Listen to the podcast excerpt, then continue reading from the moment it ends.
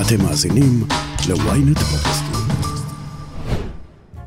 זו התוכנית ה-46 של האמת היא. 46 כרומוזומים יש בגוף האדם, אם תרצו, בחומר שממנו אנחנו עשויים.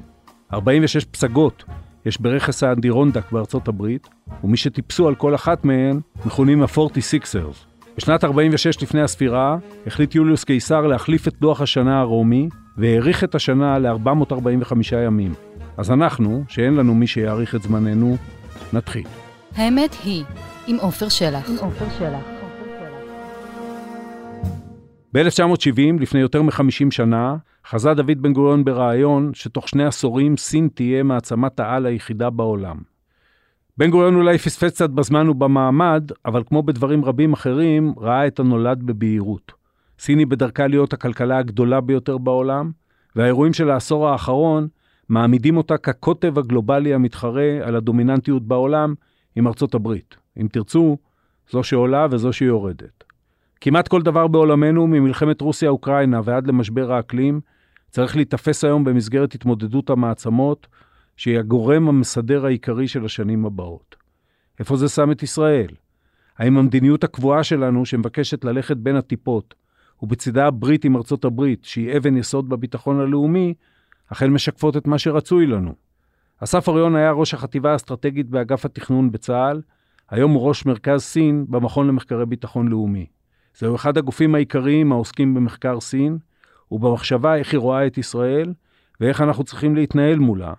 אחד התחומים טעוני השיפור ביותר בחשיבה האסטרטגית בישראל. אסף אוריון, שלום. שלום.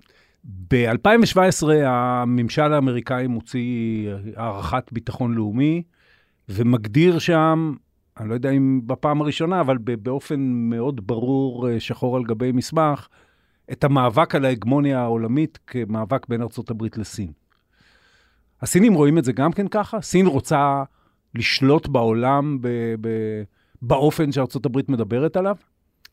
אה, שתי המעצמות מתנסחות לגבי מה שהן ומה שהן מחפשות בצורה מאוד אה, שונה. מסמך האסטרטגיית הביטחון הלאומי שארצות הברית אה, הוציאה ב-2017, באמת שם את תחרות המעצמות כ... כמעצב המרכזי, למעשה סיימה את פרק הלוחמה העולמית או מלחמה העולמית בטרור, והתחילה פרק חדש של מאבק בין מעצמתי.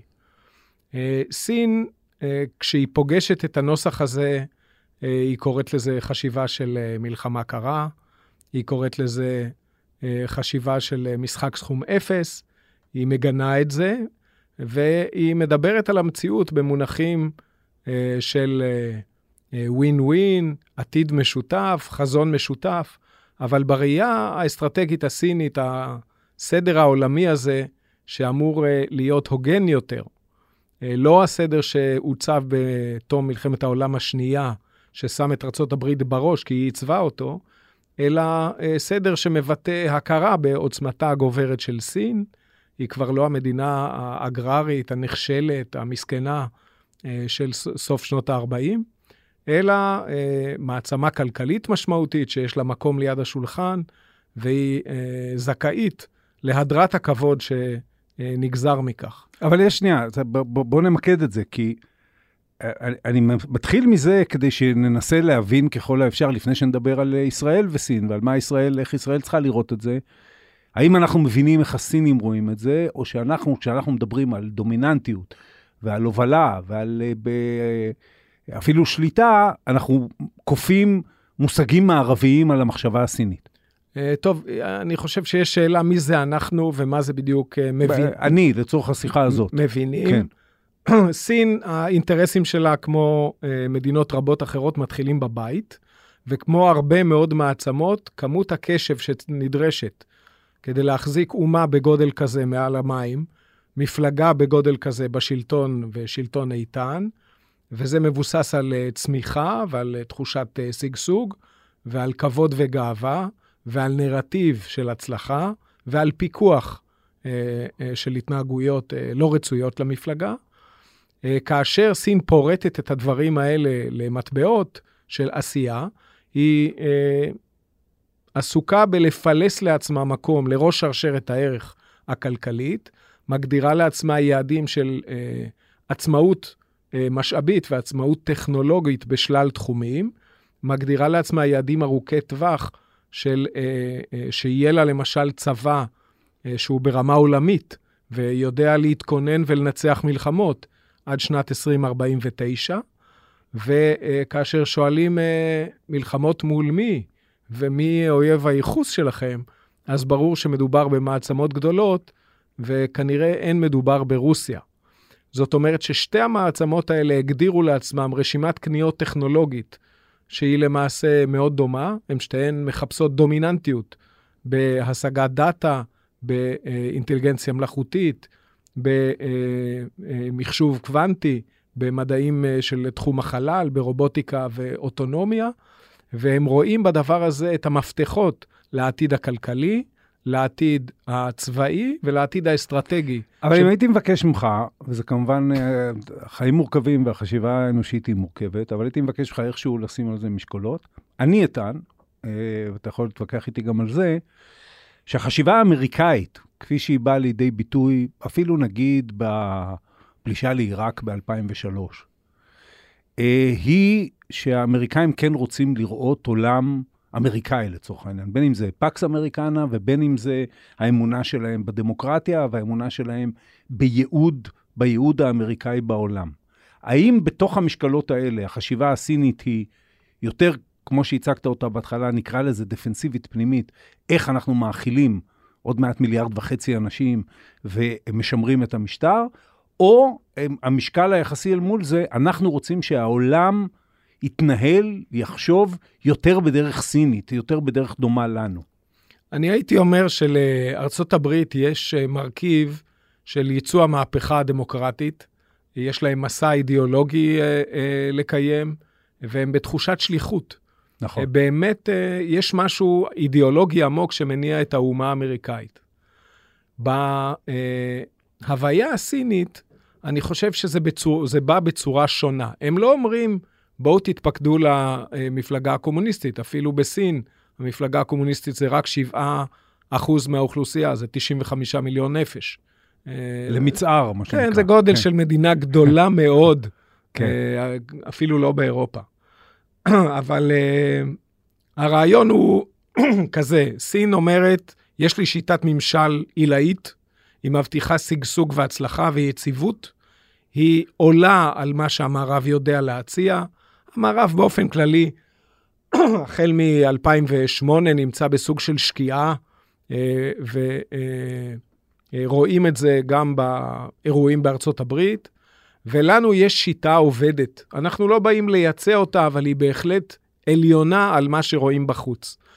אה, כדי שאנחנו אה, נצליח, המערכת העולמית צריכה לאפשר לנו תנאים טובים. את התנאים האלה אנחנו נעצב. לא נבוא ונגיד למישהו, בוא תבנה מערכת קומוניסטית כמו אצלנו, כי זאת השיטה שלנו, היא סוציאליזם במאפיינים סיניים. הרבה פעמים כשאומרים משהו עם מאפיינים סיניים, המאפיינים הסינים הם הרוב, והמשהו הוא הקישוט, זה לא כמו שאנחנו אה, שומעים את זה. אבל הם אומרים, אה, תראו, יש לי אה, תקשורת מתקדמת, יש לי שיטה לפיקוח על האוכלוסייה. אם למשל אה, מדינות במפרץ מעוניינות בציוד הפיקוח שלי ובטכנולוגיה, מוזמנות אה, להשתמש. אם אתם רוצים ליהנות מהיתרונות הכלכליים שלי, בלי שאני אגיד לכם שום דבר על זכויות אדם, כי יש לי פרשנות אחרת על זכויות אדם, וגם השיטה הסינית היא הדמוקרטיה העילאית, כי יש השתתפות של העם וכדומה, ולכן הם כאילו לא באים לייצא את המהפכה, אבל הם מייצאים את הטכנולוגיה שתומכת בשיטה, הם מייצאים את השיטה עצמה, שאומרת, יש פה חלופה לדמוקרטיות, והדמוקרטיה הליברלית היא לא בהכרח אה, קץ ההיסטוריה שלשם זורמים כל הנחלים. לא, יש לנו ים אה, משלנו ואנחנו זורמים אליו. ועד אה, כמה הם מרגישים, ובזה אולי נסיים את, ה, את ההקדמה הקצרה, המלחמה הקרה ניזונה במידה רבה מתחושה של איום הדדי משמעותי. לא רק איום פיזי, עד כדי כמובן איום גרעיני, אלא מזה ששני הצדדים ראו בצד השני תוקפן שמנסה להשליט את השיטה שלו על העולם. עד כמה הסינים מרגישים מאוימים, נגיד על ידי השיטה האמריקאית או, או התפיסה האמריקאית, כמה זה לא רק צורך אה, להכיל כל כך הרבה אנשים ולהניע את הצמיחה הזאת שאתה מדבר עליה, אלא גם אה, משהו הישרדותי.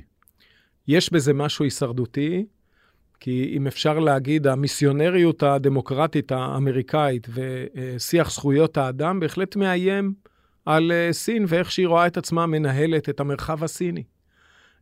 מצד שני, ארצות הברית רואה את ההתקדמות של סין בתור אה, אה, צעד שנועד להדיח את אה, הברית מההג, מההגמוניה ומההובלה, ליטול שליטה בשטחים השולטים הגדולים של הטכנולוגיות שדיברנו עליהם ושל הכלכלה, למשל אה, על אה, חלקים חיוניים בשרשראות האספקה, וארצות הברית מסתכלת על זה כמאמץ שנועד להדיח אותה מגדולתה ולדחוק אותה אל הפינה. את מאמצי הנגד של ארצות הברית, סין רואה כמאמצים להחליש אותה, להכיל אותה ולסכל את צמיחתה הטבעית אה, שהיא זכאית לה. והאם היא אומרת, גם רואה את זה זאת... כניסיון להפיל את השיטה הסינית או את המשטר הסיני? אה, במידה מסוימת, אה, ב-89 כנראה היה האתגר המשמעותי האחרון אה, לשיטה הקומוניסטית בהקשר הזה, באירועי תיאננמן. בימים אלה אנחנו מציינים 33 שנה לדבר הזה. אה, יש דיבור על, אה, תמיד, על זה שאלמנטים פנימיים נשענים על אה, גורמי חוץ. אולי המקום הכי מובהק לזה זה טיוואן, שסין רואה כסוגיית פנים, וכל תמיכה בעצמאות טיוואנית מבחינתה זה התערבות בענייני פנים, ותמיכה בפלגנות ובבדלנות. ומכאן גם אפשר לראות את התגובות המעט מוגזמות, אפשר להגיד, אפילו לפרסומים אזוטריים, כמו של אה, ראיון של שר החוץ של טיוואן בג'רוסלם פוסט, שחוטף קיתונות של אה, ביקורת משגרירות סין אה, בארץ, שרואה בזה התערבות בענייני הפנים שלה.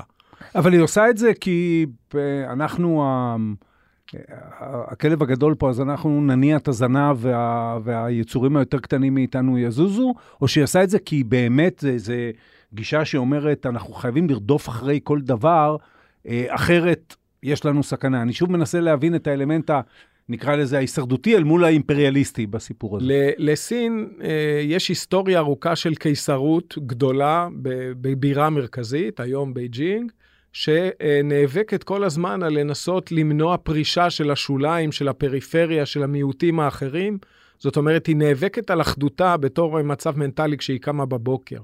ולכן המרכיב הזה של דיכוי התנגדויות או מיעוטים או דברים אה, שנוגדים את אחדות המדינה אה, תחת המפלגה, אה, זה חלק מה-DNA שלהם.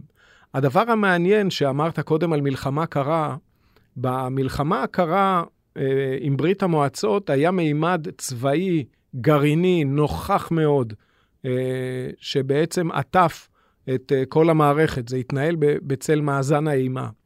אפשר להגיד שמאבק המעצמות הנוכחי הוא לא העלים את המימד הצבאי, כי סין, אה, סין אכן למשל אה, מגדילה את מספר ראשי הקרב הגרעיניים שלה משמעותית. עלתה מאזור ה-200, שהיא הייתה הרבה מאוד שנים, היא מכוונת להגיע לאלף ראשי קרב בעוד מספר שנים. אז הממד הצבאי קיים, אבל המגרש העיקרי שבו המעצמות האלה נאבקות הוא המגרש הכלכלי.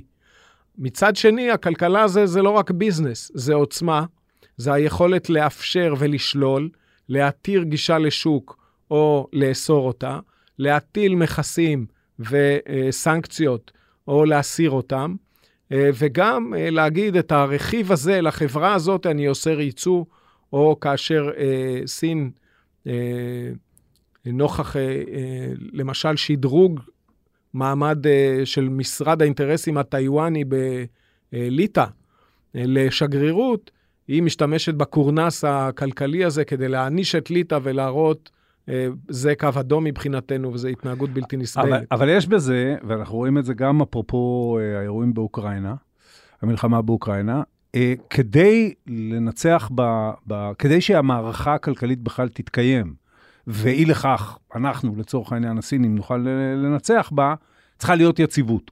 זאת אומרת, יש סתירה בין המימד הצבאי למימד הכלכלי. האם אני, נכון שאני אגיד בהכללה, הסינים לא רואים בעימותים צבאיים לא רק דרך להשיג את הדרך שלהם, אלא הם, יש להם בעיה איתם באופן כללי, בהיותם מערערים של המשחק הכלכלי, שבו הם צופים שהם ינצחו. אה, סין אוהבת uh, להציג את עצמה בתור אומה שלא יצאה למלחמות ולא עשתה כיבושים. Uh, זה קצת uh, סותר את העובדות ההיסטוריות. ב-79' היא נכנסה למלחמה ממש עם uh, וייטנאם, זאת המלחמה האחרונה שלה. אבל גם על המהלכים בים סין הדרומי, שרובם, לצורך העניין, הנדסה ימית והנדסה צבאית, יש שם הרבה מאוד הפעלת כוח, רק בעצימות נמוכה. היא מתחככת עם הודו בגבולות שלה. היא מתחככת עם יפן בים סין המזרחי. היא לא, זה לא יצור צמחוני, הוא אוכל קול. כן. ולכן, את המתח הזה בין אי-יציבות צבאית לבין uh, תועלות כלכליות, היא יודעת לנהל. בואו נסתכל על המשבר באוקראינה.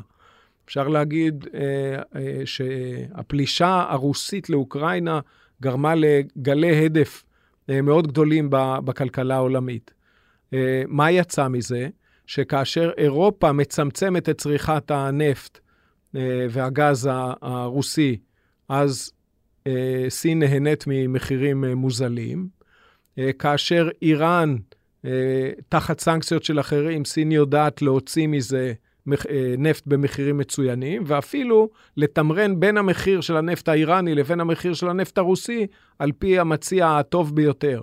אבל כשאיראן תוקפת את סעודיה, ספקית נפט, וגורמת זעזועים אה, בהקשר הזה, סין, שהיא אה, שותפה אסטרטגית כוללת גם של ערב הסעודית וגם אה, של איראן, למעט גינויים רפים, לא עשתה דבר. זאת אומרת, היא יודעת להסתדר עם הדבר הזה וליישב את המתחים. היא מקפידה לא להיכנס כצד שנוטל אחריות מעשית, צבאית או אחרת, כדי לפתור את הדבר הזה, אבל הכוח הצבאי שלה הוא כל הזמן נוכח שם.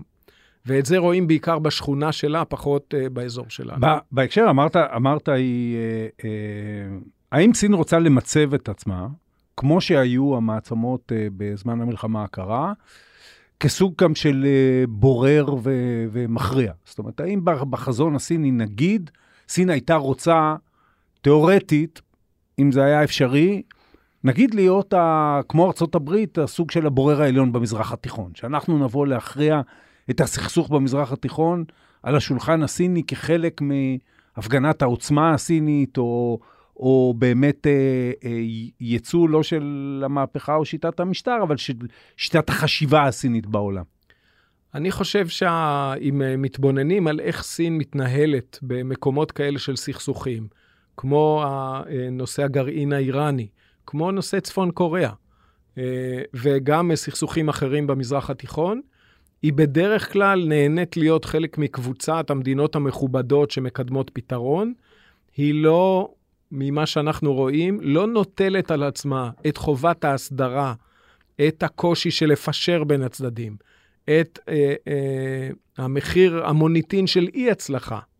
והיא לכן הרבה מאוד פעמים אוהבת להיות נוכחת, מוכרת על זה, בזה שהיא אה, אה נמצאת שם, אה, להיות חלק ממועדון המדינות החשובות, אבל לא להסתבך בתוך הגלגלי השיניים של הסכסוכים עצמם, לבחור צד, אה, ליטול על עצמה אחריות מעשית, להשק... אה, נגיד, השכנת שלום, כן. שמירת, ש... שמירת שלום, כן, אגב, הם שולחים כוחות לאזורי סכסוך תחת מטריית או"ם, שזה מטריית הלגיטימציה האולטימטיבית מבחינה, מבחינת סין. אה, אבל היא לא לוקחת על עצמה לפתור את הנושא, או אה, להיכנס פה ולהיכנס לעמדת אה, מתווך פעיל. במידה מסוימת זה קצת כמו שאנחנו אומרים, שברת, שילמת.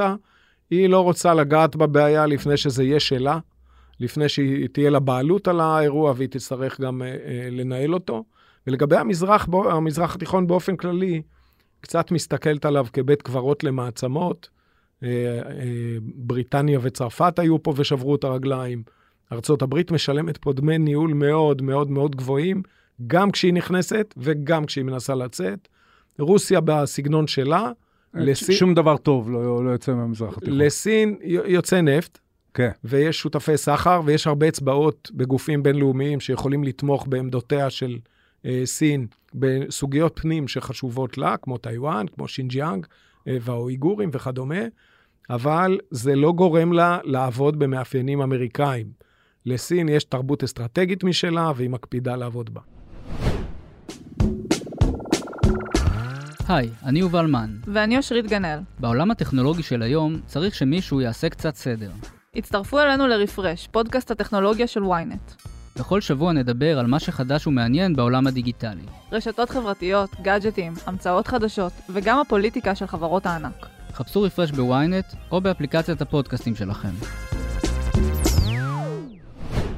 בואו באמת אה, נגיע אלינו ו- ואליהם.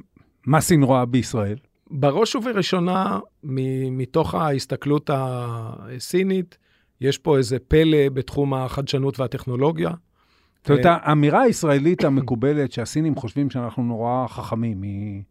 כמובן לשאול לסינים זו שאלה, זה, זה הרבה מאוד אנשים וזה, אבל ב, ב, יש לה רגליים? הרבה אנשים שהיו בסין, שירתו בסין, פגשו סינים, הסתובבו ברחובות, באמת, כאילו, הסינים, מהרחוב ועד הלשכות, אכן אומרים, יש פה איזה יחס מאוד מאוד חיובי. בדעת הקהל הסינית, ישראל נתפסת כדבר חיובי. יהודים נתפסים אכן כחכמים, מקדישים קשב ומאמץ ויחס מאוד מוקיר למשפחה ולחינוך.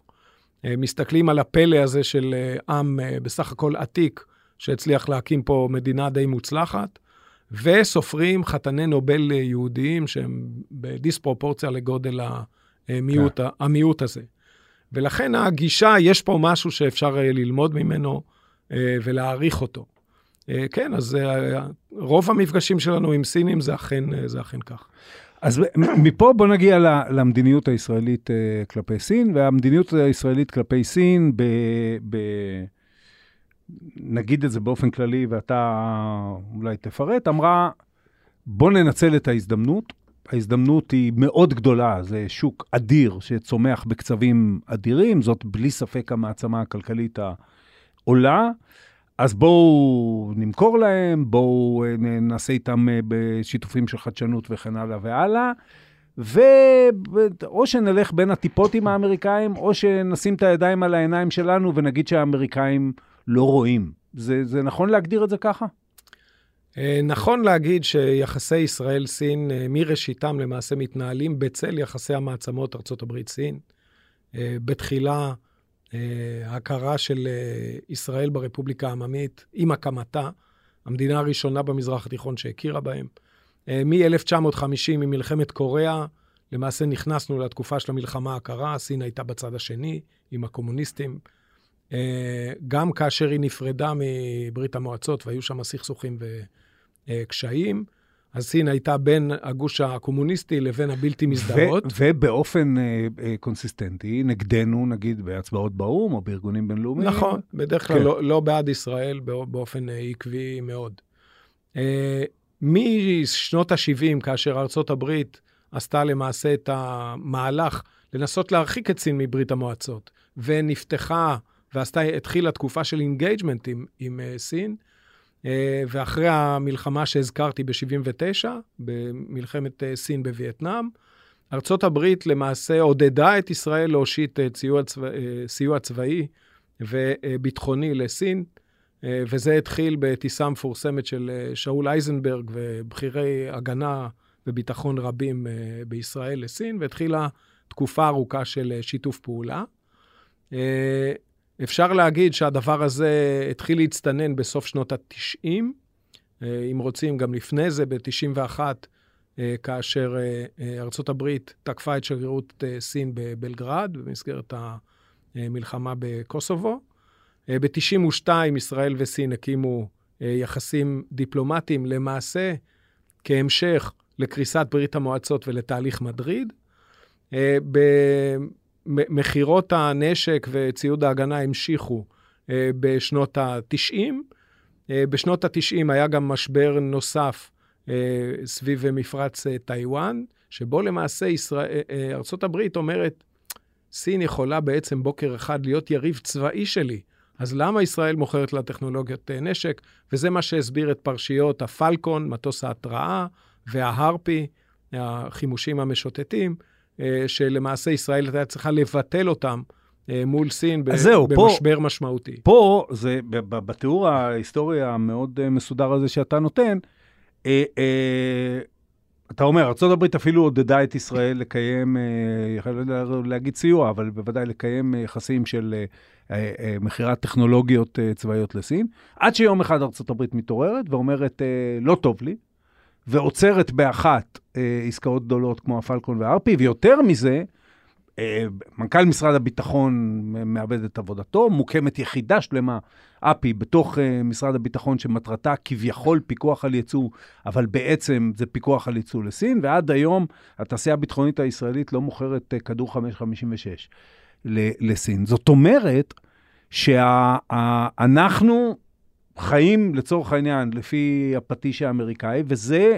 כשאנחנו נכנסים לטכנולוגיות אחרות, ממה שקרוי דו-שימושי ועד טכנולוגיות, טכנולוגיות אזרחיות מובהקות, מה שמוביל אותנו עד היום, לא? בואו נמשיך עם הרצף והדברים כן. כן. יסתדרו, אני חושב. ב-2007 אה, נחקק אה, חוק הייצוא הביטחוני, שהוא למעשה מסדיר את מה שאמרת, ואפשר להגיד שמהשלב הזה, ייצוא צבאי, ביטחוני או דו-שימושי, על פי הגדרות אה, אמנת וסנר, הוא אכן אה, אה, לא חלק ממה שישראל עושה עם סין, ושני הצדדים מבינים את זה. אבל אה, גם אה, לארצות הברית יש עשייה מאוד מאוד משמעותית ביחסים שלה עם סין, לא, שהיא לא צבאית.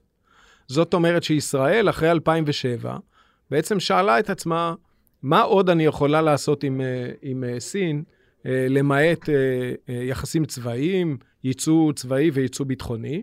ב-2007 אה, אה, סין הופיעה פה לראשונה עם פרויקט תשתית וחפרה את אה, אה, מנהרות הכרמל. ואפשר להגיד שהשלב המעניין והדרמטי הבא התחיל ב, אה, בקדנציה הפחות או יותר המשותפת של עליית שי ג'ינגפינג ב-2012 ועליית אה, בנימין נתניהו לקדנציה נוספת.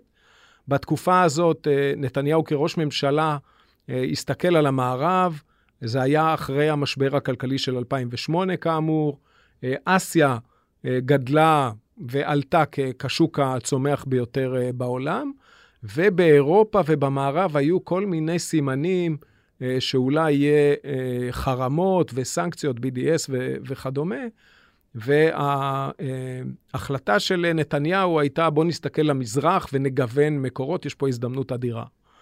ואכן, אה, החלטות המדיניות הגדולות של ישראל אה, בשנים האלה היו סביב אה, מאי 2013, סביב ביקור ראש הממשלה נתניהו בסין. ומאז למעשה נפתחו הסכרים בצורה מאוד משמעותית, הרבה פרויקטי תשתית מצד אחד, חיזוק מאוד משמעותי של היחסים, ומ-2014, אה, תחילת ה... או 13-14, דיבור על היחסים שהציר המרכזי שלהם הוא ציר החדשנות. כן. שבו ישראל אומרת, אני ה Start-Up Nation, אה, אנחנו, אה, יש לנו פה חדשנות אה, נשפכת מהאוזניים, ומצאנו את השוק האולטימטיבי שמעוניין מאוד בחדשנות טכנולוגית ומוכן גם לשלם על זה ולשלם משמעותית. נתניהו קרא לזה ניסויים מה, מהשמיים או זיווג מהשמיים, ולמעשה סביב שת"פ החדשנות, אה, שהגיע, הייתי אומר, לסוג של פסגה פורמלית ב-2017, אה, שנחתמה שותפות כוללת לחדשנות, שם ייחודי לשותפות אה, סינית-ישראלית, שלא כולל את המושג אסטרטגי, בכוונת שני הצדדים, ולמעשה זה מה שאפיין את היחסים. והייתה פריחה גדולה מאוד של קווי תעופה, של תיירות שהגיעה ל-170 אלף איש בשנה, להרבה מאוד אה, שיתופי פעולה אקדמיים, אה, להשקעות אה, סיניות בארץ. ולהרבה מאוד אנשי עסקים שבאו מסין לראות את הפלא, כן. ומה אפשר להוציא ממנו. ולכן, כאשר, באותה שנה, במרץ, נחתם ההסכם שדיברתי, הסכם החדשנות. באותה שנה, בדצמבר, יצאה האסטרטגיית הביטחון הלאומי של ארה"ב, כן, אבל זה שדיברנו לא עליה. בא לנו כהפתעה מהשמיים. אה, זה, ארצ- זה, ארצות הברית התחילה כן. לדבר על הפיבוט מזרחה ב-2011. היא התחילה לדבר ב, עוד בימי ממשל אובמה, כן. על האומה, על המאה הפסיפית של ארצות הברית. כאילו, מעבר מהאטלנטי לדגש האסייתי. ארצות הברית היא הרי אה, אומה של שני האוקיינוסים. זאת אומרת שזה לא היה הפתעה ברמה התפיסתית, אבל uh, עדיין הברית הייתה שקועה בענייני אל-קאעידה, בענייני דאעש, בענייני אפגניסטן, בענייני מזרח תיכון, אה, רוצ, חושבת על סין, כן, אה, אה, ליבי בקצה מערב, אבל גופה היה במזרח, במזרח התיכון. ולכן, הגם שהיה ברור שארצות הברית רוצה ללכת לשם, היא לא הצליחה. טראמפ, או ממשל טראמפ, היה הנקודה שבה הזרמים האלה פרצו מאיים מבודדים של מנתחי מדיניות, או כל מיני מכוני מחקר ואנשים בממשל, למדיניות סדורה ששמה את סין בתור הנושא הראשון במעלה עבור ארצות הברית, האיום מספר אחת על ביטחונה הלאומי, המתחרה המשמעותית ביותר, ואת את החריקה של נושאת המטוסים הזאת משנה כיוון, שמעו בירושלים. ואז הייתה באמת גישה, כמו שאמרת, ללכת בין הטיפות, אה, בואו נראה מה עוד אפשר לעשות, נמשיך אה, אה, כמו שאנחנו. ממילא התחומים הם לא צבאיים, זאת אומרת, אין פה באמת בעיה. וכשיגידו לנו... כש, כשמדברים על עליונות בבינה מלאכותית או במחשוב קוונטי, אז מה, מה אסטרטגיות צבאי ומה לא, זה, זה נהיית שאלה יותר אפורה. אני אשאל ככה, בעולם... אה, אה, נקי, כביכול היינו מתחילים מההתחלה, והיינו מנקים מהשולחן לכאורה את ההקשרים, גם ההיסטוריים ואפילו הפסיכולוגיים של הקשר שלנו עם uh, ארצות הברית. האם למדינה כמו ישראל, או מה רע למדינה כמו ישראל, למצוא איזון בין סין לבין ארצות הברית? מה, מה בעצם בעייתי בהקשר הסיני אה, אה, באופן כללי, אה, בהינתן באמת העוצמה הכלכלית העולה של סין? אני חושב שאנחנו צריכים אה, אה, להיות ערים לכמה מוקשים שיש בשאלה הזאת. מה רע למצוא איזון? שום דבר. גם ארצות הברית מוצאת איזון. היא מדברת על זה שמדיניותה מול סין מורכבת משלוש רגליים. במהדורה קודמת הם הציגו את זה לשתף פעולה על מה שאפשר, להתחרות על אה, מה שצריך, ולהתעמת על מה שחייבים. אוקיי. Okay. אה, לאחרונה הם אמרו, יש לנו... זה טוב אפילו לחיי הנישואים, נראה לי. זאת אומרת, זה, זה מין מדיניות כללית כזאת ש... ארצ... ש... כשאם כן. אם, אם חושבים על מה אה, ממשל טראמפ עשה עם סין בשנים האלה, חוץ ממהלומות מילוליות, הוא אמר, רבותיי, אני, יש לי פה איזה אי צדק מובנה, כן. מה, הגירעון המסחרי בלתי נסבל, ואנחנו רוצים לשפר את הגירעון המסחרי. לא רק שהוא בלתי נסבל, הוא גם נובע מאמצעים שהסינים נוקטים נגדנו, ואנחנו לא נוקטים נגדם, שהם לא הוגנים. אז בואו נלך דבר-דבר. אה, ראשית, זה שאומרים, אני רוצה לשפר את מאזן הסחר, זה אומר, אני מעוניין בסחר עם סין, אבל אני מעוניין בו בתנאים מיטיבים איתי, ולא בתנאי נחיתות שחלקם גם אה, באים מתוך אה, התנהלות לא הוגנת. עוד אה, אה, הנשיא אובמה העלה מול שי ג'ינגפינג ב-2015 את התלונה החריפה על שימוש מאוד נרחב שסין עושה בסייבר לאומי כדי לגנוב סודות מסחריים. הנשיא טראמפ דיבר על תנאי המסחר הלא הוגנים שסין מייצרת. ארצות הברית מעריכה שהיא מפסידה בערך חצי טריליון דולר בשנה על גנבת טכנולוגיה אה, הון אינטלקטואלי וידע. קוראת לזה העברת הידע הגדולה בהיסטוריה שסין אה, מבצעת. ולכן אה, ארצות הברית עצמה שואלת, אוקיי, איפה אני יכולה לשתף פעולה? למשל, וול סטריט מאוד רוצים להמשיך ולהשקיע שם. איפה אני צריכה דווקא להיפרד, ואת זה אני לא אעשה ביחד עם סין, ואיפה אני בינתיים חושבת. אז נכון, ארצות הברית אמרה, יש לנו תחרות על אה, אה, טכנולוגיות מפציעות וטכנולוגיות בסיס, כן? פאונדיישנל. היא לא הגדירה בדיוק, יש אה, יישומים של בינה מלאכותית, הם יישומים אה, רבים מאוד, החל אה, בזה שאנחנו רואים נטפליקס והוא בוחר לנו אלגוריתם דברים דומים, דברים מסחריים, אבל אה, עולה גם לדברים יותר משוכללים, כן. שבקצה שלהם באמת יש, אה, טכנולוגיה צבאית. לישראל, מעבר לצד הרגשי והשותפות הערכית עם ארצות הברית וההיסטוריה, יש קודם כל בת ברית אסטרטגית שהיא זאת ששומרת עליה במועצת הביטחון מפני התפתחויות דרמטיות שיכולות להיות לרעתנו.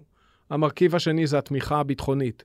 המרכיב השלישי זה שכמדינה דמוקרטית, יש לנו עניין שהסדר הדמוקרטי לא יימחץ על ידי אה, אה, מדינות אחרות.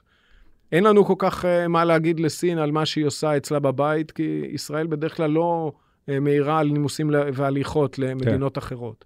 אבל יש לנו כן אה, מניה די משמעותית בתוצאה, במאזן בין המעצמות, כשאחת היא בעלת ברית אסטרטגית שלנו, שאין לה, לה חלופה, והשנייה היא שותפה, שותפה כלכלית משמעותית, שאנחנו לא, לא רוצים שתהיה אויב, אבל היא גם לא תהיה בעלת ברית שלנו, ושגם, כי אין לה בעלת, אין לה בעלת ברית. ו, וגם יש לה, כדי שנתקדם, גם יש לה פרקטיקות שבאות לידי ביטוי במקומות אחרים. אמרת, ארה"ב מעריכה את הגניבה האינטלקטואלית של, של רכוש אינטלקטואלי בסכומים אדירים. מהן הפרקטיקות הסיניות כפי שהן באות לידי ביטוי במקום אחר, שהיית אומר, הדעת נותנת שיכול להיות שהן קיימות גם בישראל? Uh, הדבר הראשון שחשוב להבין בשאלה ששאלת, זה שמדיניות ישראל ליחסיה עם סין לא נגזרת רק ממה תחשוב ארצות הברית, ואם כן. היא תתרגז עלינו או לא. יש פה uh, אתגר uh, להתנהלות נבונה שתאפשר יחסים פוריים מצד אחד ובטוחים מצד שני. אז מה אנחנו לומדים מהעולם? שלסין uh, יש בתוך uh, סל הכלים שלה ובתוך ההתנהלות האסטרטגית שלה, אה, כמה הרגלים שסביר מאוד שמופעלים בישראל, כי הם פשוט פועלים, על פי דיווחים מהעולם, בשלל מדינות אחרות. הדבר הראשון שצריך להגיד, אה, אנחנו בעצם ניהלנו שיח פתוח על זה שסין מעוניינת בחדשנות הטכנולוגית של ישראל. זה בסדר. כל עוד זה קורה בהסכמה ובהבנה, זה גם בסדר.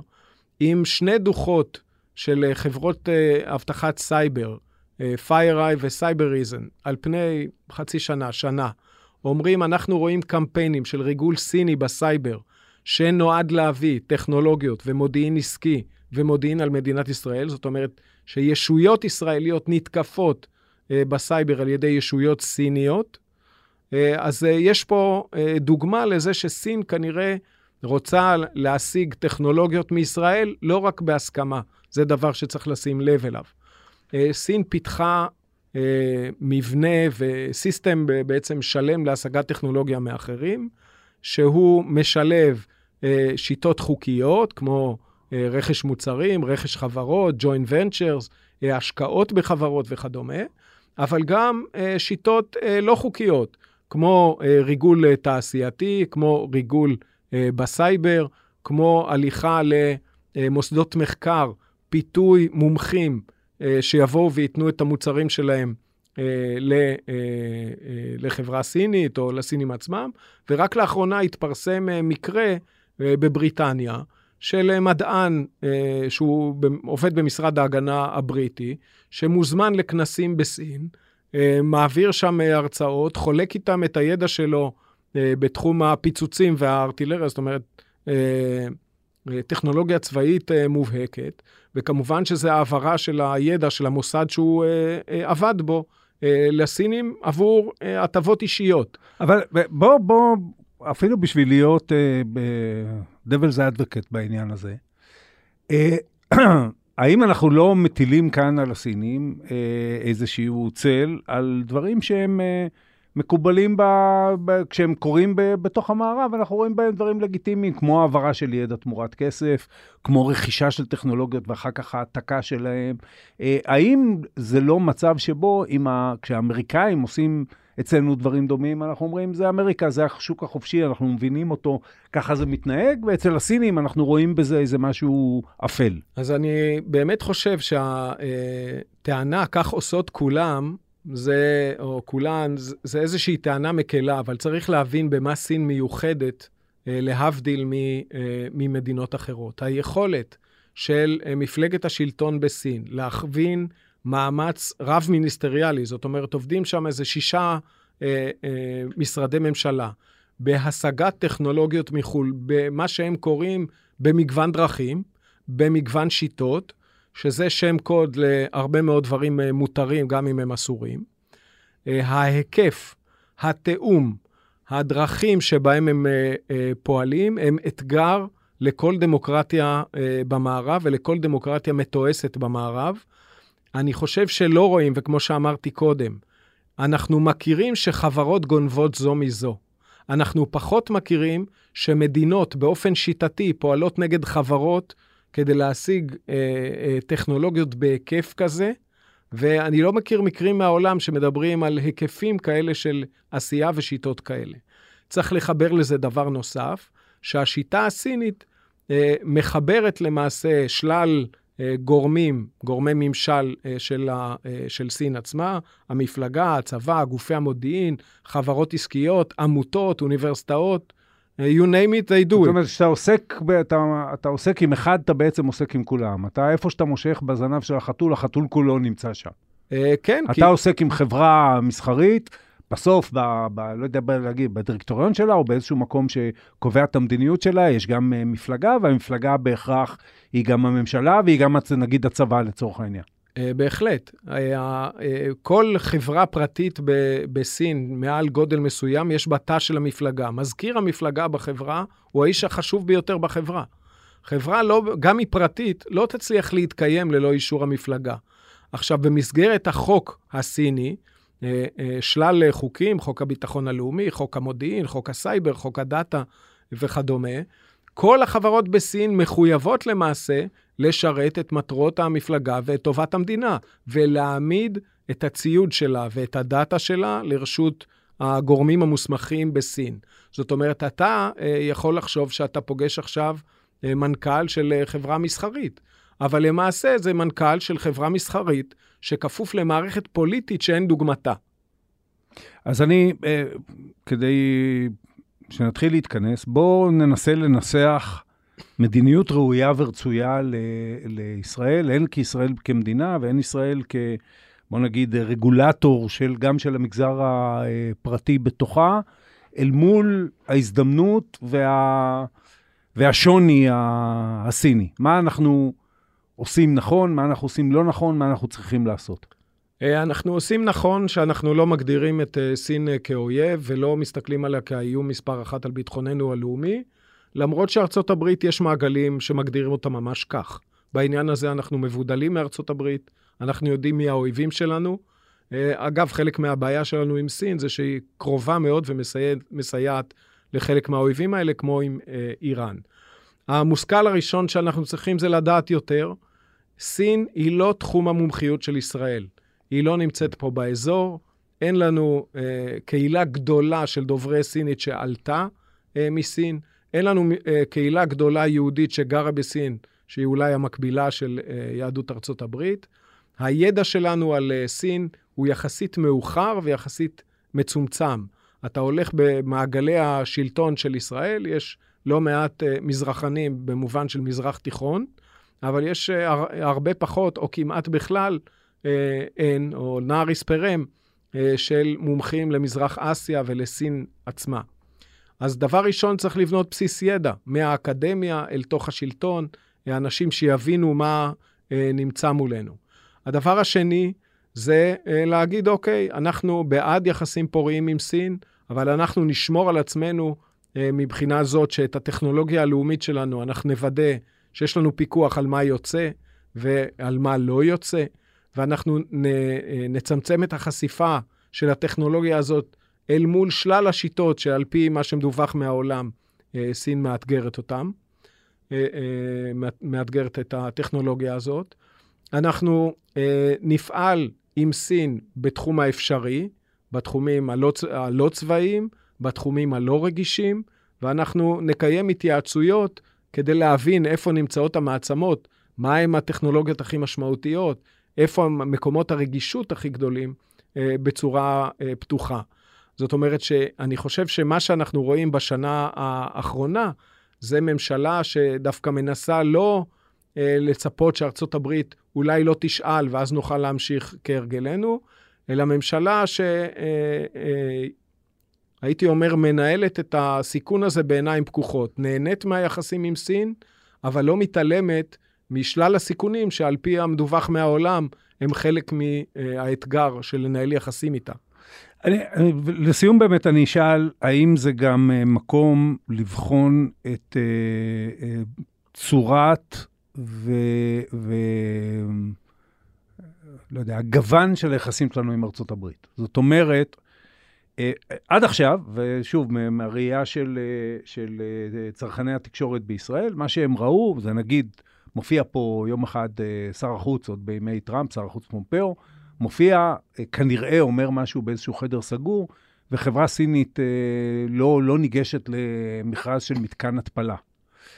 אה, אה, האם אנחנו בדבר הזה צריכים להסתכל על ארה"ב ולהגיד גם לה, אה, או לעודד, אנחנו לא יכולים להגיד לארה"ב מה לעשות, אבל לעודד את זה שארה"ב תראה בנו, נגיד, אה, אה, שותף אסטרטגי לשיח שלמשל ממשל ביידן מנסה לקיים, של בריתות טכנולוגיות, כמו להשתתף בסוג כזה, שנגיד, של נאט"ו של הטכנולוגיה של העתיד, לא בהכרח בהקשרים הצבאיים, ולהתחיל להסתכל גם על היחסים שלנו בתוך העולם הדו-מעצמתי הזה, ועל ההתנהלות שלנו טיפה אחרת. אז יש פה שני דברים. ראשית, אם אנחנו לא רוצים לקבל תכתיבים אמריקאים, אנחנו מבקשים שתנהלו את הסיכון וזאת השיטה. אנחנו צריכים להוכיח שאנחנו יודעים על מה מדובר, שאנחנו מתייחסים לזה ברצינות, ושיש לנו מענה ישראלי שנותן אה, אה, פתרון טוב לצורך. למשל, כשארצות הברית באה אה, פה מלאה התלהבות ואומרת, אנחנו לא מוכנים שיהיה פה דור חמישי מתוצרת חוואווי, אה, אנחנו יכולנו להגיד להם, אה, רבותיי, אני, אנחנו לא כל כך מבינים מה הבעיה, כי אין פה גם בדור רביעי. מה איתכם? זאת אומרת, במקומות שישראל נתנה מענה טוב לצורך, היא לא נדרשה אה, אה, לקבל תכתיבים אמריקאים. איפה שלא יהיה לה מענה רציני, שהיא פיתחה אותו כמיטב יכולתה, ויש לנו יכולות לא רעות על בעיות שאנחנו מכירים בהן, אה, אז אה, יש פה יכולת אה, לתת מענה גם לאתגר מצד סין, וגם ללחצים האמריקאים. כי אנחנו יכולים להגיד, יש לנו שיטות שונות לעשות מודיעין, להילחם צבאית, לנהל אה, כל מיני עניינים אה, אה, בשיטותינו, ואת הפתרונות לסיכונים שאתם מציגים אנחנו נציג. בדבר הפוזיטיבי פה, יש את השאלה הבאה, כאשר העולם מתכתב אולי בט' לתחרות בין גושית על טכנולוגיה, מה מקומה של ישראל? והתשובה היא שבטכנולוגיות לא בעייתיות אנחנו כנראה נהיה פתוחים, ובטכנולוגיות שהן הטכנולוגיות המבד... המבדלות, מקומנו יהיה כנראה עם המערב, שעל המערכות שלו אנחנו נוטים uh, לסמוך, ושברמה הערכית אנחנו אומרים, זוהי החבורה שאנחנו uh, uh, מסתובבים איתה. Uh, זה לא אומר בהכרח ארצות הברית מול סין. ישראל בוודאי לא תבוא uh, נגד סין, אבל אנחנו כן יכולים למצוא את עצמנו, למשל, באחת ה... אה, אה, ממערכות היחסים החדשות שנוצרו, הרביעייה של ארצות הברית, ישראל, הודו והאמירויות, זה איזושהי הליכה למגרש בכלל שלישי, כן. שלא שם את סין בחוץ, אבל שם אותנו באיזושהי שותפות מעניינת. המקום של החדשנות הישראלית, רובו, הוא במערב. Uh, רוב uh, מה שנקרא סיליקון uh, וואדי נוסע לסיליקון וואלי, ולא לשנג'ן. Uh, ולנהר הצהוב. ולשם כנראה נמשיך לנסוע, לא משנה לאן הנהר זורם. אסף אריון, תודה. תודה רבה. עד כאן עוד פרק של האמת היא. אתם מוזמנים לעקוב אחרינו בוויינט או באפליקציית הפודקאסטים המועדפת עליכם. אם זה קורה באפל או בספוטיפיי, אתם מוזמנים גם לדרג אותנו. אל תתביישו לכתוב לי בקבוצת הפייסבוק פודקאסט להמונים. ואם אהבתם, לא נתנגד שתשלחו את הפרק לחברים. העורך שלנו הוא רון טוביה, הפקה ערן רחמני, על הסאונד גיא סלם. אני עופר שלח, נשתמע בפעם הבאה.